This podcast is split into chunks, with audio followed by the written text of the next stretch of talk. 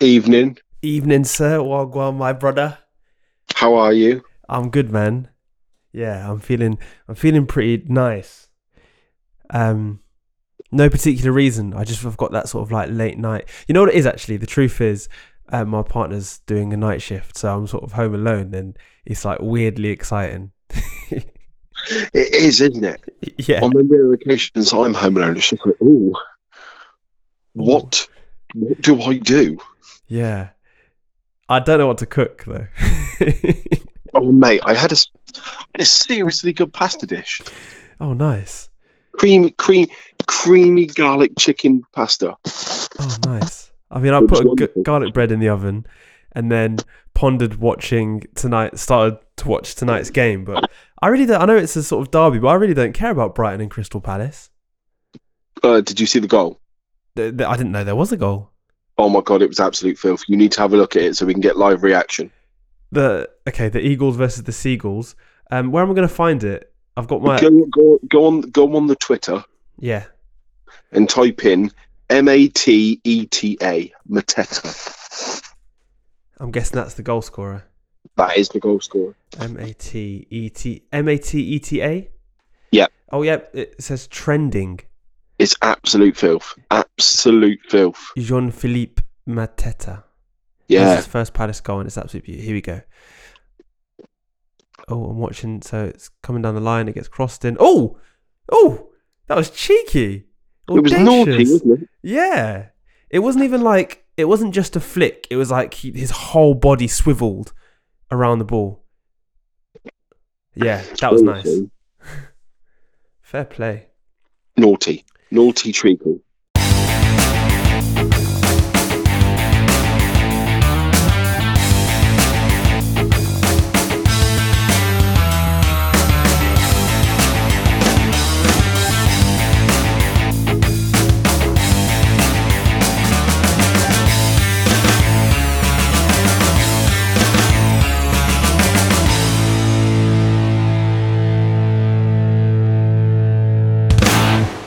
Um, so the weekend's action, Dan.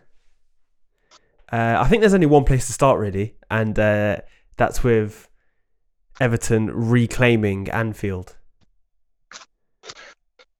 I was expecting the big sigh from you.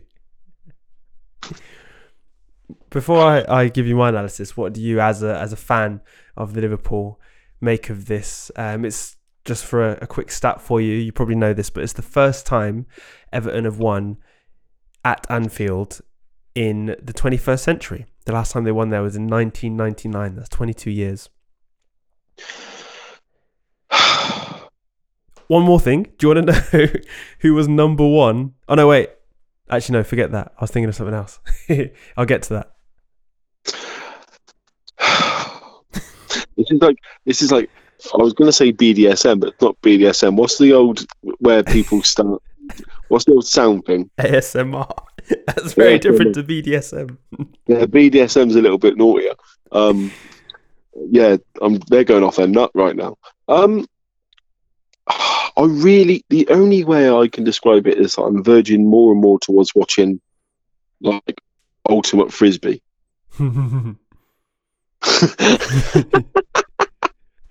um, we we just it's it's mad that like we we've got so we've had 18 different centre back partnerships this season, hmm and yet that's not even our issue. Mm. We've got like our main front three up top, and they're not scoring goals. Like you can have all the possession in the world if you don't make the most of it, you're done. Mm. Um, I, so it it bothers me. It bothers me that we lost to Everton because you know it's Everton. But what bothers me even more is that we're we're we're sort of it's one game down to the end of the season where we're you know we need to try and get in the top four because I have this massive pipe dream that if we get top four, we're getting Kylian Mbappe, right? Mm. If we don't get top four, we ain't getting him. So it's a uh, it's almost imperative that we need to get top four. But at the moment, the way we're playing, we're barely going to get top eight. Yeah. But That I think we're are we sixth now? we sixth? um I can get the league table up in front of me. Last I looked We- you you were level on points with Everton. Yeah, Yeah, we're sixth. you're sick, yeah, correct. We're sixth, and Aston Villa can go above us. Yeah. You're level on points with Everton, but Everton still have a game in hand. It's filth, utter filth. So, so I don't really. I'm just. I'm just a massive fan of croquet. I really like croquet now. Wow. Yeah, or like them like Connect Four World Championships. You're actually into different you know, I'm not even sure if you're naming sports anymore. These are just glorified games. yeah, I think I think I'm just like gonna buy myself like a billiards table and just you know maybe maybe I'm done with football. Maybe you could call it like the generic life podcast. um, well, I mean, it, it's not all that bad. I mean, there's still 13 games to go um, on the plus side. Um, but I think it's quite interesting what you were saying about this chase for top four because not only will you not get, say, a Kylian Mbappe if you don't finish top four, but I wonder who will want to leave Liverpool to maintain their status as a Champions League player. I think you know Mo Yeah. Salah. I I I'm not sure. I'm not sure if I'm just saying this because I would like this to be the case, but I feel he's a mercenary. I feel as great as he is, he's not at Liverpool because he's a Liverpool fan. He's at Liverpool because they're a good club that can win him trophies. I think there's a, a bit of self interest in in what Mo Salah will end up doing if Liverpool don't continue to bring him glory. yeah, I mean I don't think anyone would really leave. I don't think there'd be like a mass exodus, but it'd certainly be a bit of a kick in the teeth. Hmm. Um, on that note, I'm gonna bec- I'm decided to be positive because I feel like Liverpool fans listening to this need need like some positive outlook. yeah, I definitely um, think. so so just just I just you know in homage to Rio Ferdinand, Sheffield United are going to get murked. yeah. Going to get murked. Well, that's the way you've got to be, isn't it? I mean, like we, we look at the table and almost all of these teams have had glory years that they fell from grace from. Like I'm looking at the table right now, and I remember when Leeds were Champions League semi-finalists.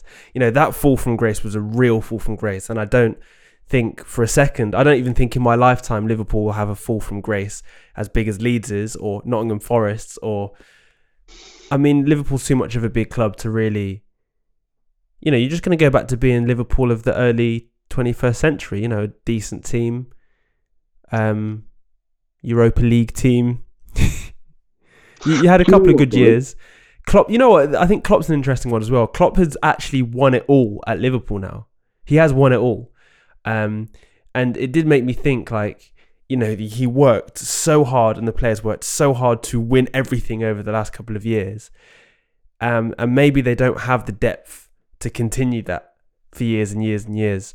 So maybe No. it's a good time for Klopp to just say, "I'm a hero at Liverpool. I've done something 30 years no one else could do. Let me try a new challenge now." Ah, be all right. So it doesn't matter. We're going to do it. Right? We're going to do it. We're going to get back. We're going to get top four. This is a. This is like you know. My attitude is the biggest comeback since Since Leeds to the Premier League. since Leeds to the Premier League. Um, so shut your mouth. We're gonna we're gonna win. Just a game. We're gonna win a game. It's all that matters. Win a game. And Uh, we're win a game. Win another game. One contentious moment in the game that I wanted to discuss. Um, You're a contentious moment. the, the penalty that Everton received right at the end. Um, was that a penalty? Was it was it harsh on Alexander Arnold? Oh, it's so harsh, man. Jeez. Like, do you think that was a penalty? Well, it was interesting because when it first happened, I thought it wasn't. I thought it looked like Calvert Lewin tripped over Alexander Arnold's head. Um, like literally, Alexander Arnold did not see Calvert Lewin behind him.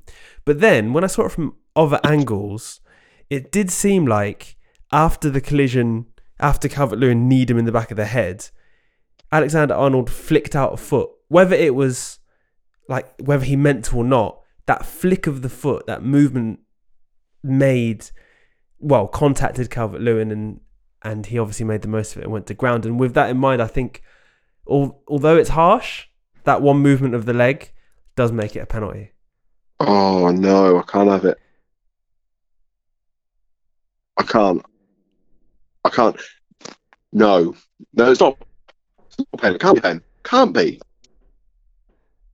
If we're getting pens for that, there's going to be pens for absolutely everything. Every game's going to finish like 10-9. yeah, there It's are one of some contentious penalties. Like it's one of them, I think, where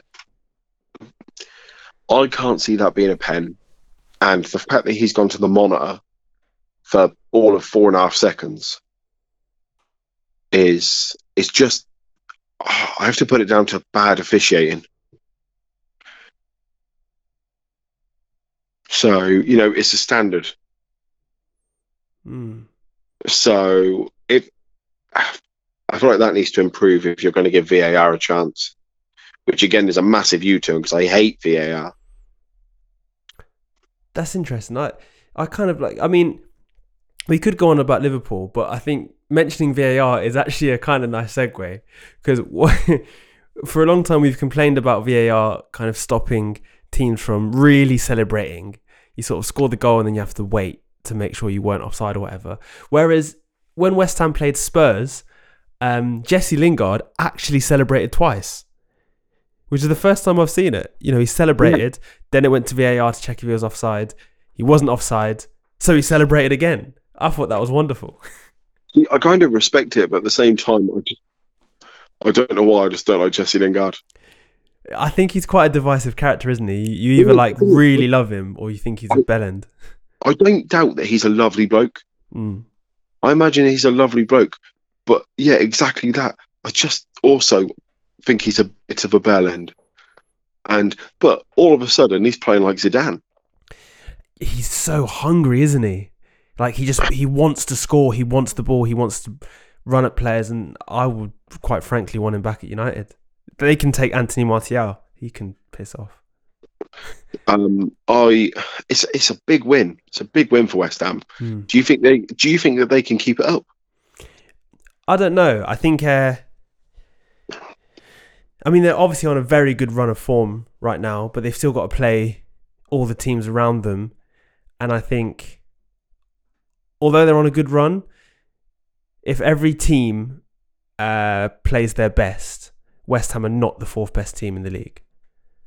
Um, so by that, I don't believe they'll finish top four. I think they're going to have a really good run. Remember, around this time last season, Sheffield United were up there, so things can still change.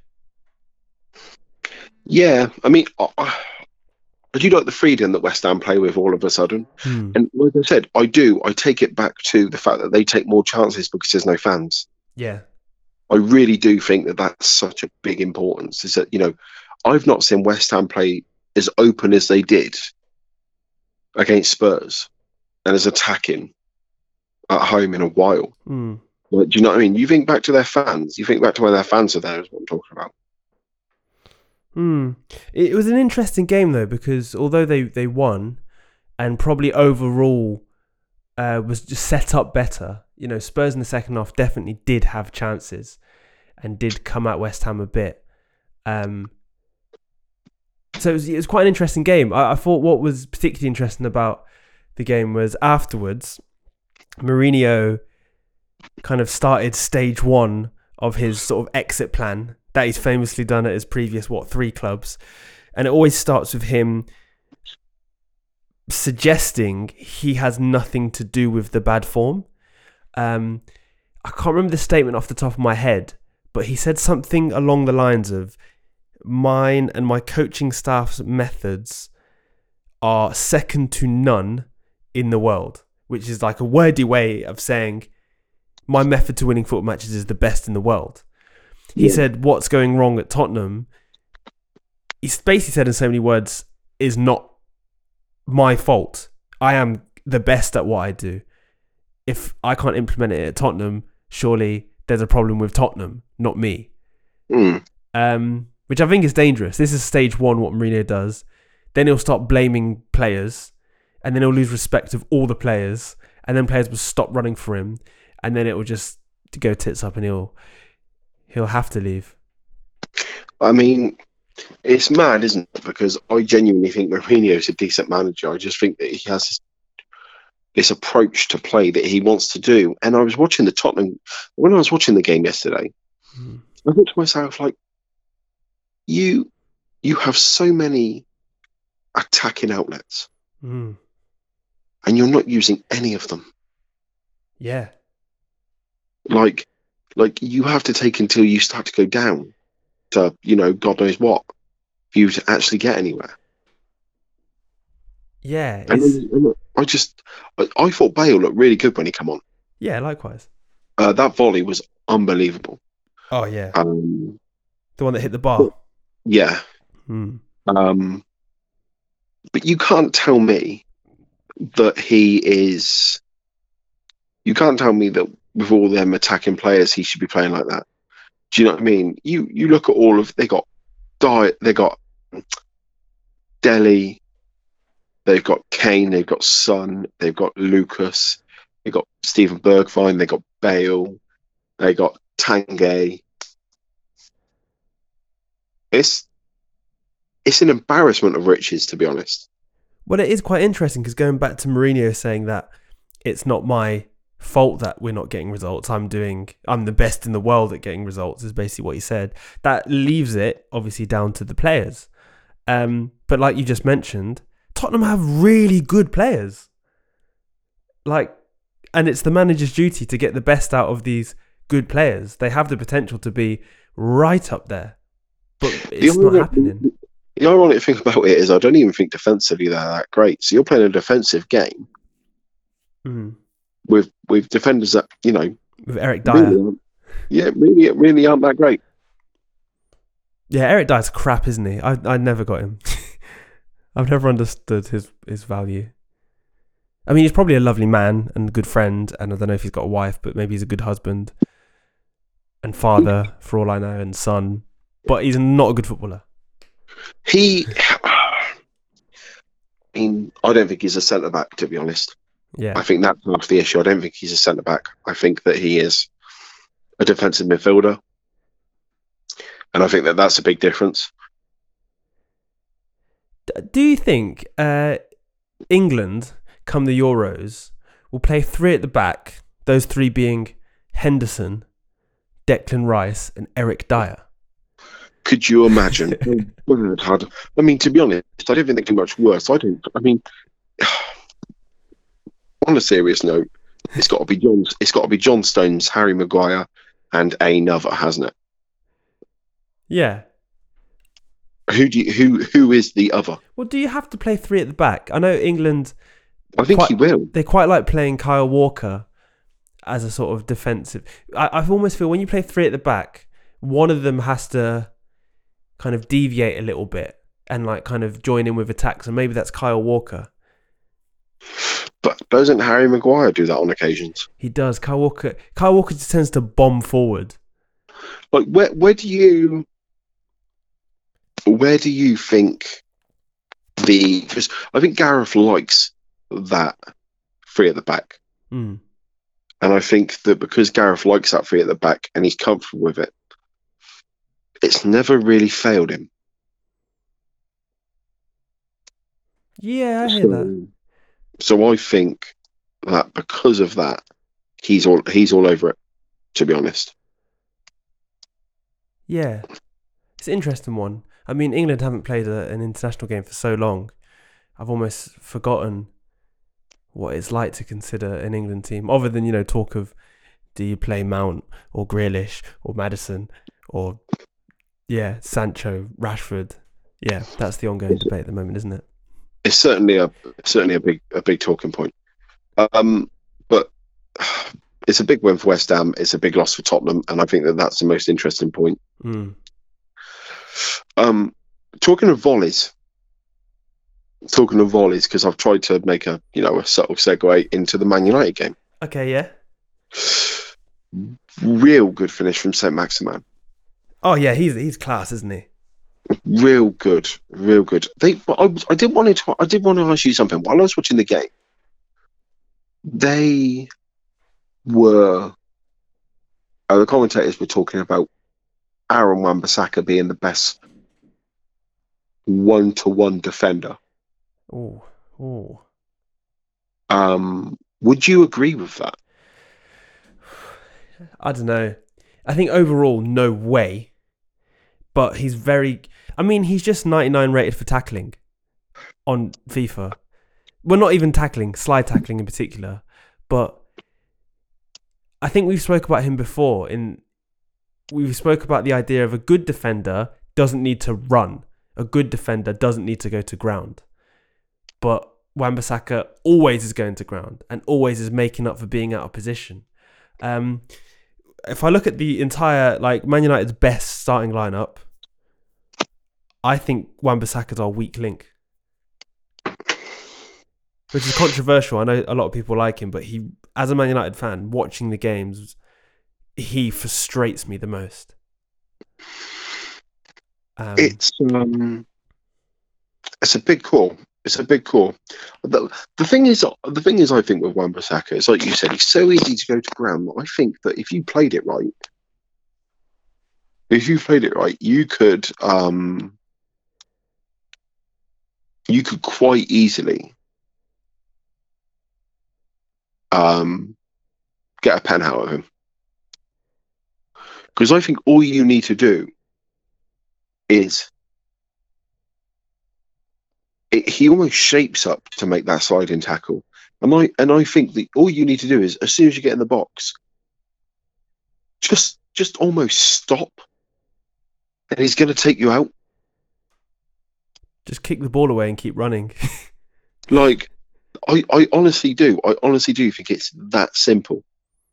It might not be. I might be completely stupid, but it's almost like you would be able if you stop dead almost without the ball, he's taken you. You're gone. Mm.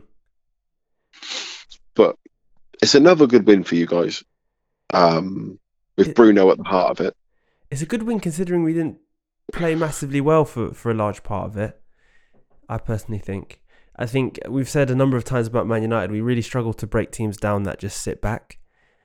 And um, it was a little bit that in this game. It was a little bit Newcastle sat back. It's not like they defended well. It's just that Man United seem to pass the ball about and wait till there's an opening rather than try and go forth and penetrate. So you don't necessarily need to defend. You just need to stand in front of between Man United and the goal, and it will yeah. take ages for Man United to break you down. Um, but no, you're right. It was it was a good win. I was really happy for Dan James, who I thought was surplus to requirements at one point. Um, I thought it'd be him going on loan like Jesse Lingard, but he's actually got three and three now. I still think he is surplus to requirements. I mean, he's he's actually been. If you take an average of like minutes played made, uh, sorry, minutes played to impact, he's definitely way further up the pecking order for me um, than Anthony Martial. I would drop Anthony Martial for Dan James any day. I think. Yeah and and I think I would too. Um, but I still think James is. I don't think he. I don't think he'll play much next season. No, he's he's got a way to go, especially if we if this Amad Diallo is supposed to be as good as he is, and if we're bringing in Sancho. I mean, where where do you play Dan James then? I mean, my if you bring in Sancho, your front three, I think, has to be next season: Rashford, Sancho, and Greenwood. Mm. And I think Greenwood needs to be stuck up top. Yeah. We can hang on to Cavani for a bit though. Yeah, no, definitely. Always a good presence to have. Hmm. Um, although Newcastle played all right, and in the last few games are starting to get forward a bit. Um, they really, really missed Callum Wilson. Um, I think Joelinton is he's just a bit non-existent. I've noticed there was a time where I thought, oh, actually, maybe he's gonna come good. Maybe him and Almiron are finally gonna come good. But like, he just he doesn't even seem to be there. I'm not sure if he positions himself badly, or he doesn't get the service, or it's the way Newcastle is set up, or it's just him. I, I just don't. It just hasn't worked, and it just doesn't look like it's ever gonna work. He might he might as well have not been on the pitch yesterday. Um, and Dwight Gayle, I don't think is really Premier League level. Sorry, he's in that weird never zone, the Cameron Jerome zone. Yeah, yeah. I mean, unless he plays Liverpool, and then he's a world beater. um, the You said they'll have a good season as well.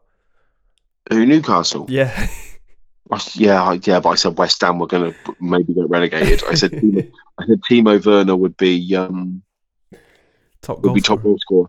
Actually, next week we're holding auditions for Silas's uh, Silas's co-guest, uh, co-star of this uh, podcast because I've gone bad, bad. Uh, where, where New, Newcastle was seventeenth. Yeah, it could go bad actually.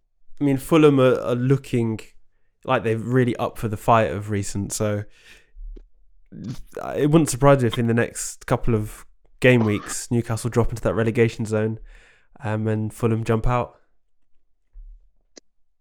I'm just seeing if Fulham have got Newcastle at any point. Newcastle got West Brom. Steve Bruce sounds quite confident that they'll be okay. I kind of, I just wouldn't be so confident. I think he's I think he's very confident for a man that his team are doing shit. Um, so, which is always a little bit of a worry 'cause he's always blinded by the lights, I guess. And where does Saint Maximin go when Newcastle, or if Newcastle get relegated? Um, do you know? It wouldn't surprise me if we tried to sign him. Is he is he that good? Is he Liverpool level? No, but I mean, we're we're sort of we're pretty good with signing relegated players, um, and sort of, you know, them turning out to be half decent. Speaking So almost almost wouldn't surprise me if that's the case. Speaking of relegated players, this is a, an, another great segue. Um, Man City won against Arsenal, um, and it was quite interesting because you know we're very familiar with Man City, you know, attacking, pressing high, um, yeah, just like sort of dominating the game on the on the front foot. This game, they actually seemed quite happy to just defend, and they did it well. Um, but what I found what I thought of when I was considering the idea of Man City defending is where is Nathan Ake? I, I have no idea. I don't know if he's in, I don't know if he's injured or not. Um, They just haven't used him at all. And but what's quite interesting is he's you know we he was bought because he's a good defender, albeit at a relegated club. He he was rated. He was like you know a lot of the top clubs wanted him.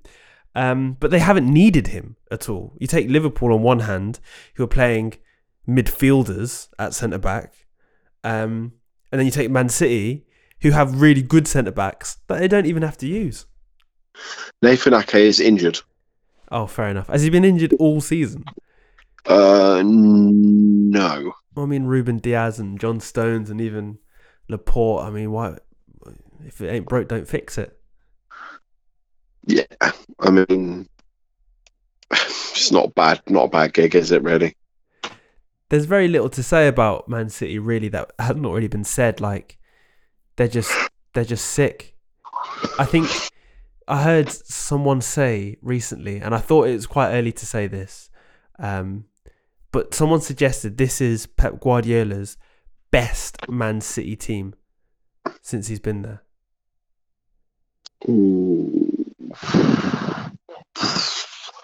I think the team that won that won the league with hundred points is the best. the argument in the person saying this is that that season everyone else was crap. Yeah.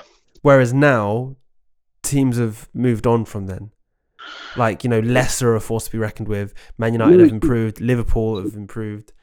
See, I don't think I, I think a lot of teams are crap this season. So um I think that there's a real unevenness about this. Whereas you got to imagine City got 100 points. I think that's some, you know, there's not many teams that have done that. You've got the um, the fact that they were chased all the way by a Liverpool team that you know w- that was keeping them under real pressure. hmm I think I, I do genuinely. I think that was their best team. Well, who was in that team that you would take over players in this team? They were pretty much the same, weren't they? I mean, Leroy Sane. They they played three up front, and like Aguero obviously had a lot more game time then. You still there? Yeah, I'm still here. Oh, you cut up. Um, oh, you you went again. Weird. How's that? Yeah, yeah, that's all good. So um, yeah, Leroy Leroy Sané is a really really good footballer, and I think I'm surprised City haven't missed him more. To be honest, But I think what's quite interesting about Pep is, uh, you know, he revolutionized the way people play football over the last 15 years or so. And it, it seems like he's reinvented himself again.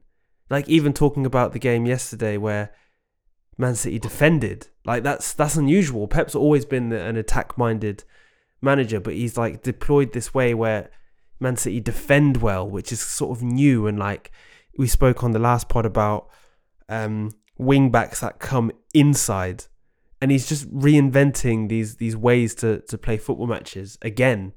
Um, he's just a genius. He's an absolute genius of, of football, a phenomenon. do you think he's the best manager in the world? I do, actually. I mean, obviously he has excess money at his disposal, which which obviously helps. You know, a lot of managers may not be great because they can't get the players they ideally want. Um, but no, I, I do like. I genuinely think that he can. If you want to unlock a player's potential, I think Pep's the guy to unlock that potential. I think if Mbappe, for example, went played underneath Pep, then I think he unlocks that Messi Ronaldo potential in, in a player like him. Which is scary because, you know, Man City could buy these players. They could buy Haaland, Messi, even. Yeah, it's crazy. It is crazy. yeah. I don't Um, like how do- much smoke I'm blowing up Man City's ass, actually. They do. They do look scarily good, and I think that it's. Um, it'd be interesting to see how they do in the Champions League this season Mm. because I think they'll win the league. I don't. I don't foresee anyone getting really close to them. I think it's interesting because, like, even for Pep, like the league has a sort of been there, done that thing. Surely, they they need the Champions League. Klopp has won the Champions League and the league, so with that, in that respect, for all of Pep's success over the last however many years, Klopp one ups him today now because he's led Liverpool to a Champions League, whereas Man City have faltered every time. Yeah. Have they even made a semi-final?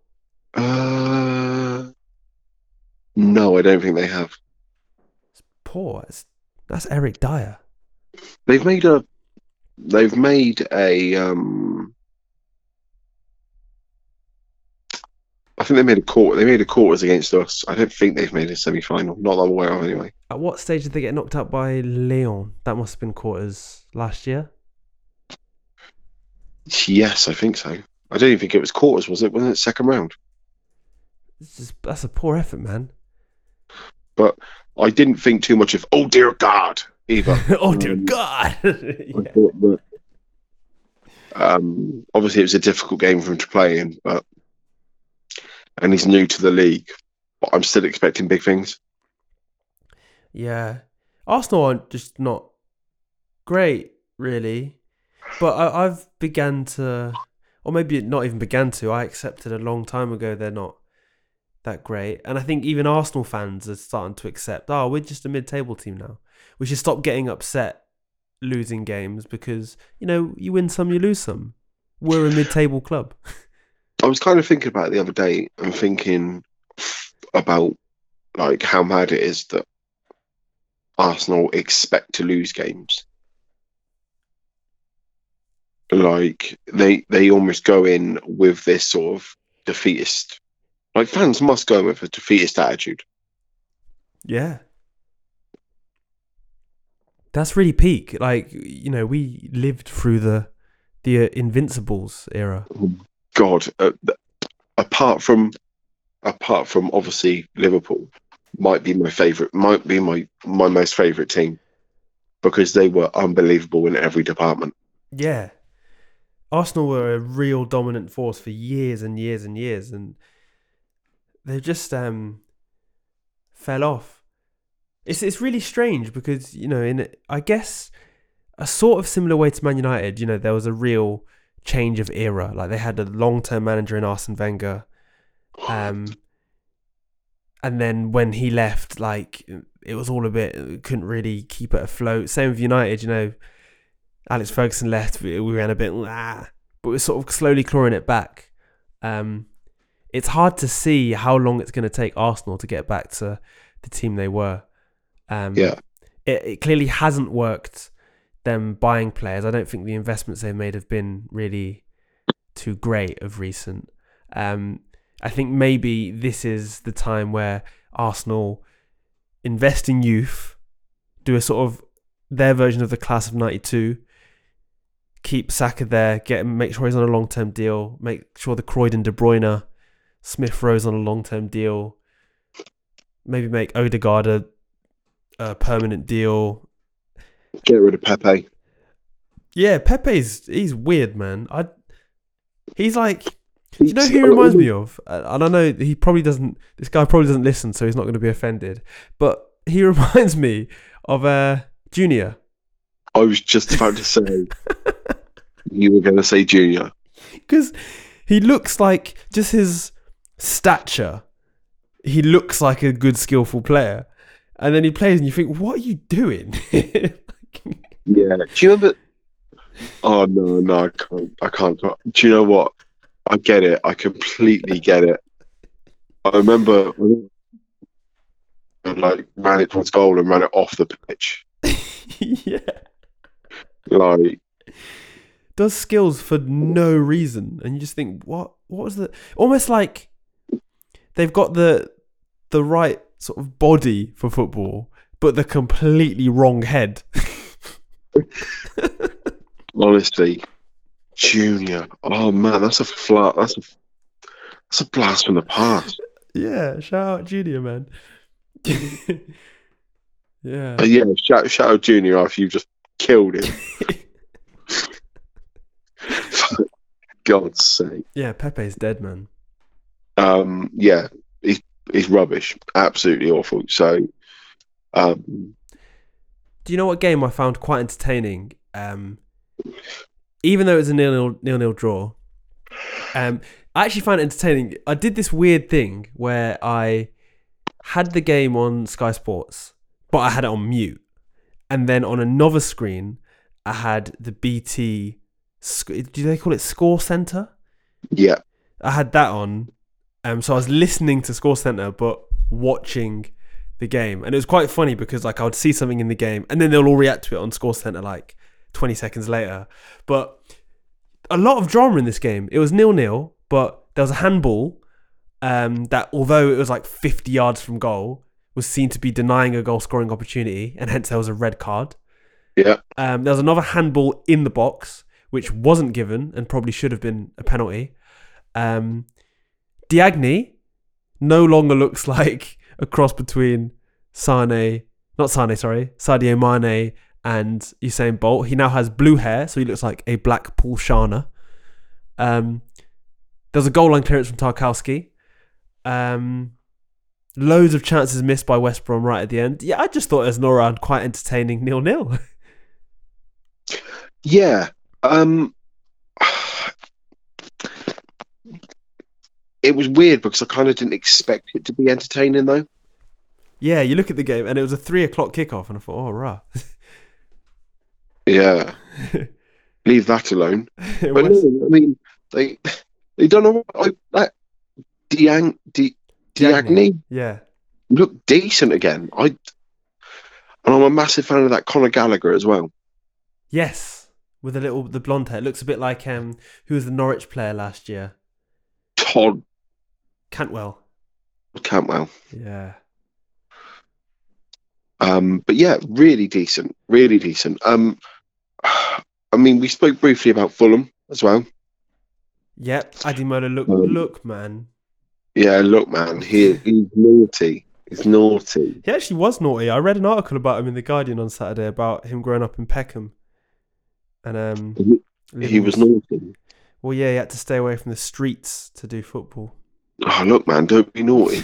Um, but the, you know, Josh Maja as well. You know, looks like he'll be a decent signing. So Magic Magic. probably what they needed a little bit of firepower. Mm. Um, We haven't mentioned Villa Leicester. I thought that was a pretty good game. um, Um, people need to you take know what? Leicester seriously. I don't know. They're so hot and cold because they'll end up lo- they'll end up beating Villa away, but losing to, you know, West Brom at home. Yeah, true. So But wh- when they are good, they are really good. When they are Yeah. good, you, you think, oh man, these you know they are they're a top four club. Even though when you say top four teams, you don't tend to mention Leicester. But Harvey Barnes again, James Maddison again, um, and one interesting point that I saw someone make was that throughout this whole season, Leicester have had uh, important player injured as every every moment Leicester haven't had their full squad available. Um, you can think like Vardy's had time out, uh, Ricardo Pereira's had time out, uh, Maddison's had time out, um, and Ndidi, Evans, Fofana, sorry, aren't you? Soyuncu, yeah, they they've had players out and they've just cracked on. They've just got on with it. Even like Yeah. James Justin has been such a force for them this season.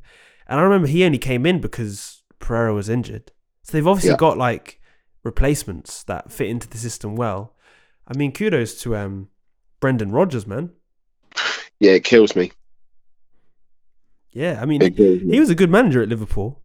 Yeah, yeah. I can't remember how or why it ended, but I always remember thinking, oh, he was. I mean, he, he's probably your best manager we- for, we- for years. We, we all of a sudden overnight became shocking.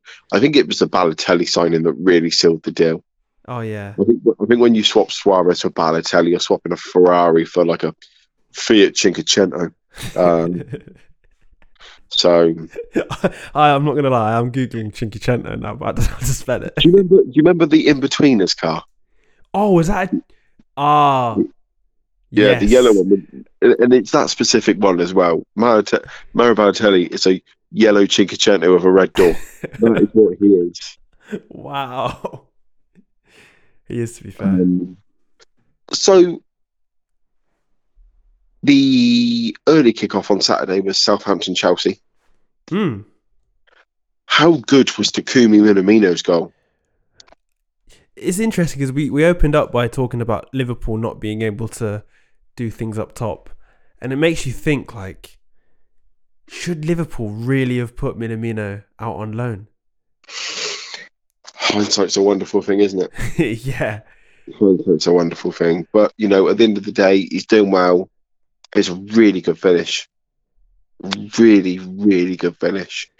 Um, I think it's Azpilicueta and Mendy that he, he sat on the floor, and I think they had to hop about three times. yeah. Um, unbelievable finish, and obviously Chelsea get a penalty. Um, Mason Mount So, is, yeah. is their talisman, isn't he? Um, yeah, One interesting thing about this game was that uh, Thomas Tuchel brought on Callum Hudson-Odoi at half time, and then took him off at, after I think 75 minutes, and then made a statement after the game about his attitude not being right, and that's why he took him off. that is that is like the equivalent of Tuchel getting his balls out and sticking them on the coffee table and going, "This is my house." Yeah, That because is yeah, from where I was sitting and from what I was watching, I thought Hudson-Odoi did well. I thought he really brought Chelsea back into the game. Like he put the pass through to Mason Mount, which then he got tackled and won them the penalty. So he was sort of, yeah, he was involved. He was good, but I don't know if it was like a personal thing. I don't know if maybe Tuchel asked him to do something, and Callum Hudson-Odoi was like, "Nah, I'm not going to do that." Um, but yeah, I thought that was really really interesting. That was a real early signs that Tuchel is uh, not to be ramped with. Yeah, I think it was just him basically saying, "Look, I don't really care what you think. If you're not pulling your weight, you're coming off. Hmm. Let this be a lesson to you all." And I kind of like that. Yeah, I kind of rate it. I kind of feel like you know Chelsea are one of them teams, and I am going back to sort of like the Mourinho days and all that, where you know managers when they're not on side tend to get burnt pretty quickly, and I think he's just going, look, burn me if you want, but I'll take some of you down with me. Yeah. It's really interesting. I do wonder if like he's going to get their respect doing this. I think it's interesting actually. I was thinking this over the weekend. Um I've been really kind of getting into football psychology, I guess you call it. Um and I've been like watching player interviews and just sort of picking up on how forcefully humble English players tend to be. Um, but on the other hand, I find this quite interesting. Like they're they're sort of forcefully humble and like they always make out that like yeah I'm doing it for the team. The most important thing is the three points, and it doesn't matter if I score. When you think deep down, it you do have a, an ego. But then equally, I also think English players are really difficult to um what's the word I'm looking for? They're not the most obedient. Um, and probably with that, the most difficult to manage. Like there are Yeah, but- so many examples of managers that are really good elsewhere, come to the Premier League here for a couple of seasons, and then fall out with too many players, and then just have to go on again. Especially Yeah, but- Italian managers. Yeah, but it's it's it's really interesting you say that because as a country we're like that. Look at us during this lockdown. Look how many people think it's cool to Yeah. you know go out and you know go out in their droves or like all the people that decided it'd be a great idea when London was decided to go into tier four. They decided to leave London. Yeah, That's very mean? true. Like, honestly, like it's unbelievable. So I, I I kind of get it. I kind of get that it's difficult because we as a nation are difficult because we think we know best, and half the time we're as thick as two short planks. So I think kind of going back to I think maybe that's scathing review. that's the problem with maybe what happened with Hudson Odoi. Maybe he has this this inflated entitlement and pride. Like I don't want anyone telling me what to do, even though you know that's how football works. You know, your manager organizes and sort of guides you and tells you what to do. You have to just, I mean, in any line of work, there are often senior people who kind of guide you, but the interest is for the team. But I don't know. This Yeah. this this overinflated sense of pride means that I don't know. It's a tough one. It's a real tough one because I feel that also lets England as a national team down sometimes. Like the psychology of England, I think, lets them down sometimes. That's mad. We don't. I don't remember the last. Maybe Rooney was sort of this player, but I don't remember the last player to really be so self-indulgent that when things are going bad, they just say, "You know what? Let me just. I'm not going to pass the ball anymore because you lot are effing this up. Let me just score the goal myself." Like you know how Ronaldo would at Portugal. You know, if Yeah. Portugal are losing, Ronaldo's like, "Oh, you lot are long, man. Let me just score myself." Like I don't think we we have that kind of ego in our team, and we maybe need it. We need we need players to just be like, you know what, I'm the guy. I'm the guy. Do you, do you know who I think could be that guy? Grealish. Yes. I thought you'd say that. Yeah, that's why I like him. I never used to like him, but I like him now because he's the guy. Yeah. Because I think he's just like, do you know what? Just give me the ball. yeah, Give me the like. Just shut up and give me the ball. that Michael Jordan type attitude. Yeah. Like, just like I know you're going to give me the ball because I'm better than you. So just give me the ball. Yeah, you need a player to like. I watched a video the other day of um, Ronaldo when he was at Manchester United, and there was some interviewer, and there was Ronaldo, Anderson, and Rio Ferdinand, and they asked them one by one, "Hey Rio, who do you think's the best player in the world?" and I think Rio said Brazilian Ronaldo or someone I can't remember. Then they ask Anderson who's the best player in the world. I think he said Zidane or something. And then this is an 18 year old Ronaldo. He hasn't established himself yet. They say, "Oh, Cristiano, who do you think's the best player in the world?" And he said so deadpan, so seriously, me. And everyone Yeah. burst out laughing. But he looked at them as if to say, "Why are you laughing?